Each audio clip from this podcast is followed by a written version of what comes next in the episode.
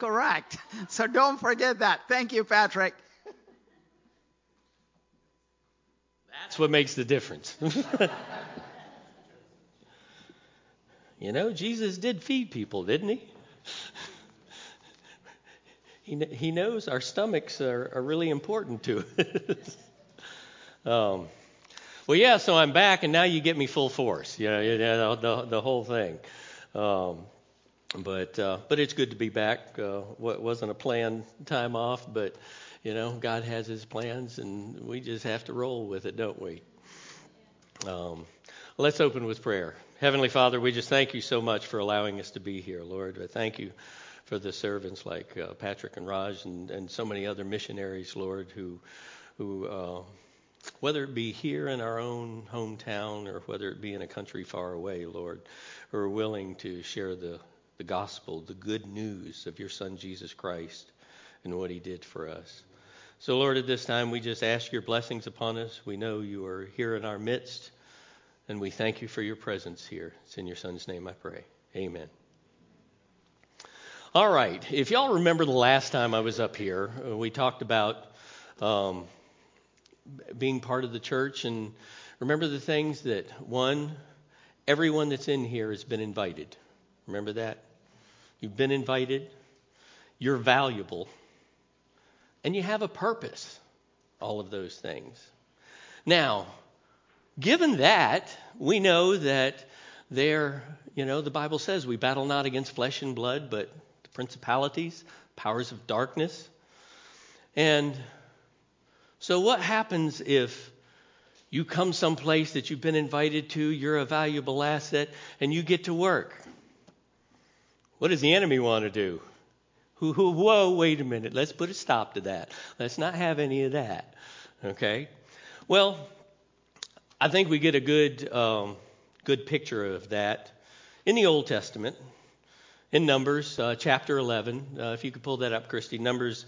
Let, let me re- read this. Now you know, you know the children of Israel. They've been bought out of, uh, brought out of Egypt. Um, Moses is leading them out. Well, in the first three verses, it says, "Now the people began complaining openly before the Lord about hardship. When the Lord heard, his anger burned, and the fire from the Lord blazed among them and consumed the outskirts of the camp. Then the people cried out to Moses, and he prayed to the Lord, and the fire died down.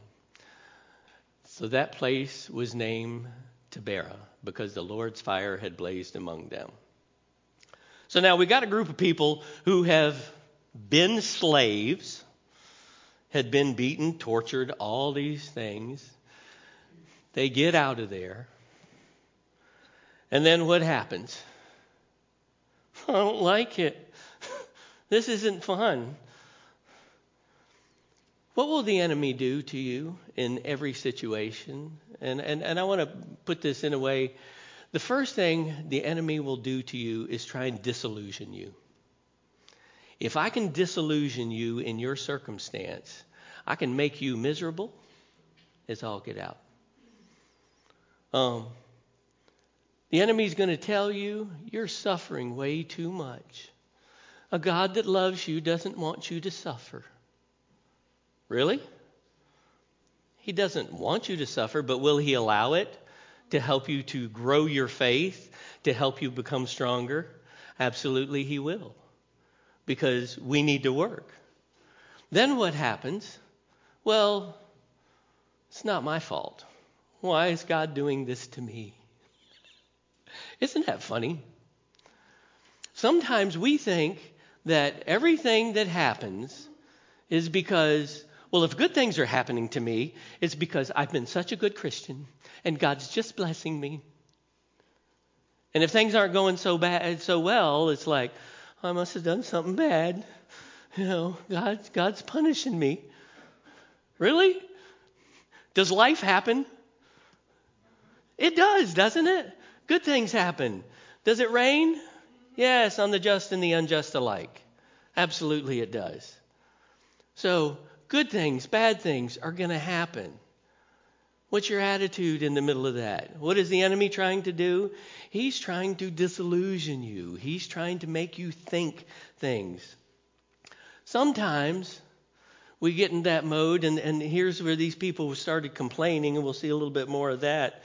Um, but, you know, we'll think about the glory days. I remember when I was younger, when certain parts of my body didn't ache as they do now. You know, I could run faster, jump higher. I had more energy, et cetera, et cetera, et cetera. All of those things, you know. And then we not only fantasize about what the past was, then we start making up stuff about the future. Don't we? We start deciding, well, you know, if I had this and I had this and I had this, you know, everything would be just fine. It'd be all better.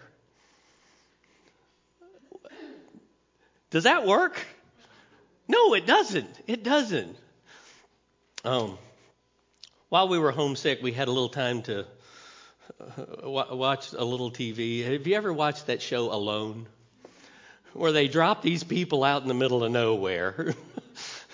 It's cold, it's wet, it's snowy, there's grizzly bears, there's, you know, all of these things. It's, you know, kind of a rough situation. And, you know, watching the show, and, you know, you see how some people, they're there for like two or three days, and they become one of the disillusioned real quick. I miss my family.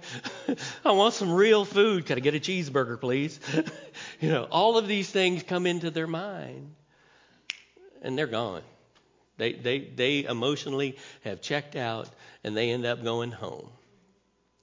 The ones that end up staying are the ones that keep their head in where they are right now. They don't worry about what was going on in the past. They don't concern themselves with, with the exception of, I got to eat tomorrow, so I might want to see if I could catch a fish or snare a rabbit or gather some wild onions or whatever. You know, they have to do that. But they don't become disillusioned with their circumstance. They are realistic about where they are, what they need, and they deal with it. Well, on a little bit farther in, in Numbers, in, in, in that story, um, I have to feel for Moses. And starting with verse four, it says, contemptible, other versions say the riffraff, people among them had a strong craving for other food or meat. The Israelites cried again and said, who will feed us meat? We remember the free the free fish we ate in Egypt. Oh yeah, you were slaves. It was free, right? Sure. Along with the cucumbers, melons, leeks, onions, and garlic. But now our appetite is gone. There's nothing to look at but this manna. They sound like a bunch of teenagers looking in the fridge. There is nothing to eat in here. I, we have nothing. It says, now we're wasting away. You know, there, there's absolutely nothing to eat. Really? It's just not what you want, isn't it? So many times, our circumstances are all wrapped up in what I want. I want it this way. I want whatever kind of food it is. We get too, too concerned with that. And is that kind of attitude like something that can be dealt with easily? Or is it infectious? When I was a director of a Y M C A, um, we had a, a preschool within the Y M C A, and Miss Louise was my preschool director, and she had a saying. She she was very straight, straight line as far as discipline and everything went, and every now and then she'd call me in, she'd say, this person has to leave. Well, the first time I said, Louise, this child is just, he's just a little headstrong. And she went, yes, he is, and he's a weed. I went, that's not very nice. She said, no, but have you ever seen a garden just take over and choke out all the weeds? Or if you start letting the weeds in, what happens? Okay. Now that was a little bit harsh, but I never re- forgot that analogy. Because many of you have gardens, right? Do you pull the weeds? Absolutely. Why? Because they will take over. And that attitude, that disillusioned attitude of what I want, will start taking over your mind. And it's infectious. Look at verse ten. This is funny. Moses heard the people crying, family after family, crying at the entrance of the tents. They were out in front of the tents. We hate it. We don't like it. The Lord was, and the Lord was very angry, and Moses was also provoked. So Moses asked the Lord, "Why have you brought such trouble on your servant? Why are you so angry with me? And why do you burden me with these people?" All about Moses. Why'd you do this to me, Lord? Did I conceive all these people? Did I give them birth so that you should tell me, carry them at your breast, as a nursing woman carries a baby to the land that you swore to give to their fathers? He's having a serious pity party, isn't he? Where can I get meat to give all these people? For they're crying to me, give us meat to eat. I can't carry all these people by myself. They're just too much for me. If you're going to treat me like this, then please kill me now. If you're pleased with me, don't let me see my misery anymore. When you read these stories with a little bit of different flair on it, doesn't it make it a whole lot different? It's like, Moses, get a grip, man. It's like, God is with you. He has been feeding these people. Maybe it wasn't exactly what they wanted, but he's been taking care of you, hasn't he? Doesn't mean that he's not going to. So we can get disillusioned pretty easily. But then the enemy will do something else. He will try and deconstruct God's truth. He did it to Eve in the garden, didn't he? Did God really say that you would die? He wants to get us to doubt what God has said, what God has already proven that he will do to us, because those children, they had been slaves for how many years? four hundred years, generation after generation after generation. Egypt was not this small place. And he freed all of them. He tried to do it with Jesus up on the mountaintop, didn't he? Didn't work, didn't he? It didn't work at all, because, well, he was dealing with Jesus. Jesus was in human form, and he had the same hunger. He had the same pains that you and I feel day in and day out and everything. But he knew what the truth was. And he held fast to what the truth was. And he did not allow Satan to manipulate or deconstruct what God had said. He won't let him do that. Sometimes Satan will try and convince you that God is holding you back. Like I said, we go back to this self-reflection of, what have I done? I bet you everyone in here, you know, that I've, I've, I've heard it say in psychology that people have three lives. You have a public life that everybody sees, and then you have a personal, a more intimate life, and then you have a secret life. And nobody else, you don't let anybody else know about. And so in that secret life, that can be the thoughts that go through your head that maybe aren't all that Christian, are they? When somebody cuts you off on the road or something doesn't go right, all of those things. But sometimes we think things that make us doubt. And, and and we let that mess with our mind. And we have to keep going back to God's truth. What does God give us? A spirit of, and you all know this, of joy, of peace, of gentleness, of meekness, of faith, of courage. Those are the things that God gives us. But if we're not careful, and I see this in, in people too many times, people will get disillusioned. they will start deconstructing God's truth or allow Satan to do that. And then the last thing that he wants to do is he wants to detach you from those things and those people that will lift you up. He will detach you from your family, your friends, your church, because ultimately he wants to get you as far away from God as he can. He doesn't want you to be around your friends. Remember Job and his friends? Yeah, stay away from those friends. You know. But then there's others. There are other friends who will pray for you, who will text you and give you a call and say, how are you doing? I had a friend call me not too long ago that was going through a rough time, actually texted me, was in a very dark place. You know, they reached out. Instead of detaching and moving away, they reached out. That's not what Satan wants you to do.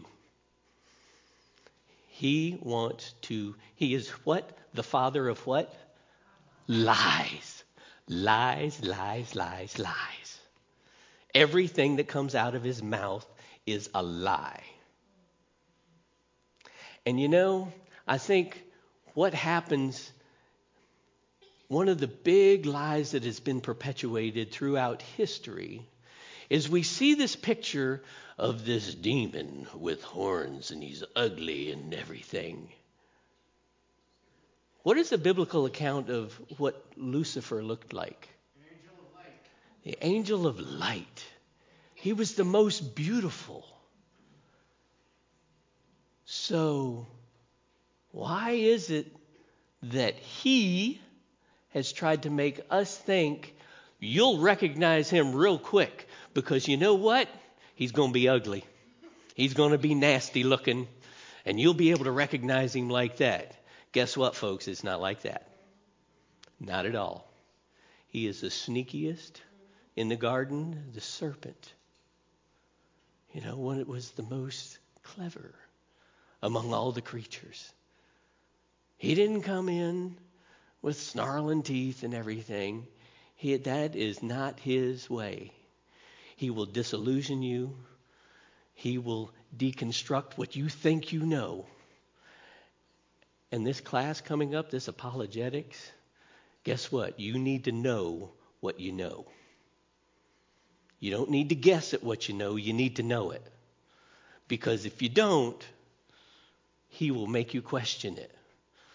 You've heard the old sports analogy. It's like, you know, if you can get in the head of your opponent and make them question whether they're better than you or not, you've already beat them. Get in their head, make them doubt. And don't let them get around other people who want to lift them up and support them. So, we were just talking about that a little bit ago, that little phrase. So, um, God equipped each one of us to fulfill a purpose. Each one of us has something that we were created specifically to do. And it would be nice if God would have stamped that on my arm when I was born and go, okay, here's what we do. It doesn't work that way, does it? No. If you've lived life long enough, you've done probably many things. You know, t- talking with young people, you know, today it's like, I don't know what I'm going to do with my life. Live it. Start off by living it. Start off finding something to do and do it and do it well as unto the Lord. Do it well. But in the world's eyes, we try and look at things where I got to do something big. It's got to, it's got to be, I, I, I got to make my mark. It's got to be big. How do you know? Does it have to be big? It doesn't have to be big. And you know what? God's measure of what's big and what's small doesn't match with us at all. Because if you make an impression. If you help one person, you don't know what kind of ripple effect that will have. Now, it doesn't mean that you go, okay, I'll go, I, I, I think I've helped one person in my life, I'm done. I'm finished. That's not it. But you have multiple opportunities to do little things as well as big things. When you have opportunities, take them. Use them. If you have, have an opportunity to learn, take it. Use it. As time goes on, we are all going to change. Physically, we change. Mentally, we change. We should be getting a little bit smarter, wiser, shouldn't we? You know, uh, you know, there was a saying, or I, I saw a thing where it says, you know, the unfortunate thing is, with, with age is as we gain wisdom, we lose energy. It's like, yeah. You know. But that's okay. That's all right, because we're not dead yet. You know, we keep going and, and, and we keep doing what we need to do. So I guess what I'm here to tell you today is kind of tying into the last one, is you've been invited. You're valuable. You have a purpose here. On the flip side of that, do not, do not allow the biggest liar that there has ever been and ever will be disillusion you of what your value is, of what your abilities are, or anything of that nature. Don't let him deconstruct the truth that you know that we have been given, that you have access to every day, that you should be in every day, so that you will know what you know. And by all means, do not allow yourself to be separated, to be distanced from those people who will lift you up, your brothers, your sisters, your family, the ones who know you and still love you. Isn't that amazing?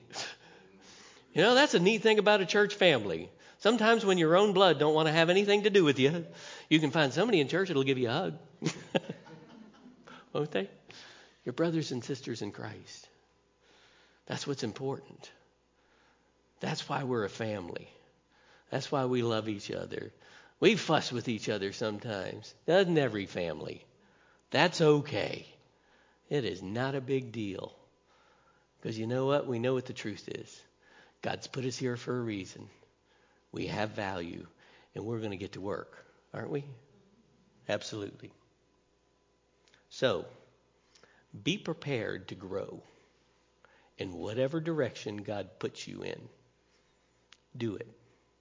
Let's pray. Heavenly Father, we just thank you so much for your word, Lord. We thank you for the examples that you give us. Lord, we just ask your forgiveness of, of times that we do doubt you, that we doubt ourselves. Lord, we know that uh, you have you have plans for us, whatever they may be, Lord. We, we just trust you to to guide us in, in whatever way that you will. Lord, don't let our own desires and emotions get in the way of of what we do, what we what we think. Lord, it's it's not our thoughts. It's not about us. It is about you. So, Lord, we just thank you so much for the fact that, that you love us. As, as you showed us with this with your children of Israel, Lord, even though that you got angry, your fire burned against them, you still ended up taking them to the promised land. Lord, because you are always faithful. We know that you will always keep your promises, that you always love us. No matter how stupid we get, no matter how many mistakes we make, you still love us. And you prove that through your son, Jesus. Lord, we just thank you so much for what he did for us, so that we can one day be with you. It's in your son's name I pray. Amen. Ah, thank you. All right, let's stand.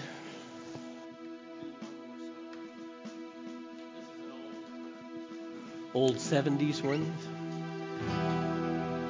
We are one in the Spirit, we are one in the Lord. We are one in the Spirit, we are one in the Lord. And we pray that all unity may one day be restored. And they'll know we are Christians by our love, by our love. Yes, they'll know we are Christians by our love. We will walk with each other. We will walk hand in hand. We will walk with each other. We will walk hand in hand. And together we will spread the news that God is in our land. And they'll know are Christians by our love, by our love, as they'll know we are Christians by our love. We will work with each other, we will work side by side, we will work with each other, we will work side by side, and we'll guard each man's dignity and save man's pride. And they'll know we are Christians by our love, by our love. Yes, they'll know we are Christians by our love. All praise to the Father, from whom all blessings come, and all praise to Christ Jesus, His only Son. And all praise to the Spirit who makes us one.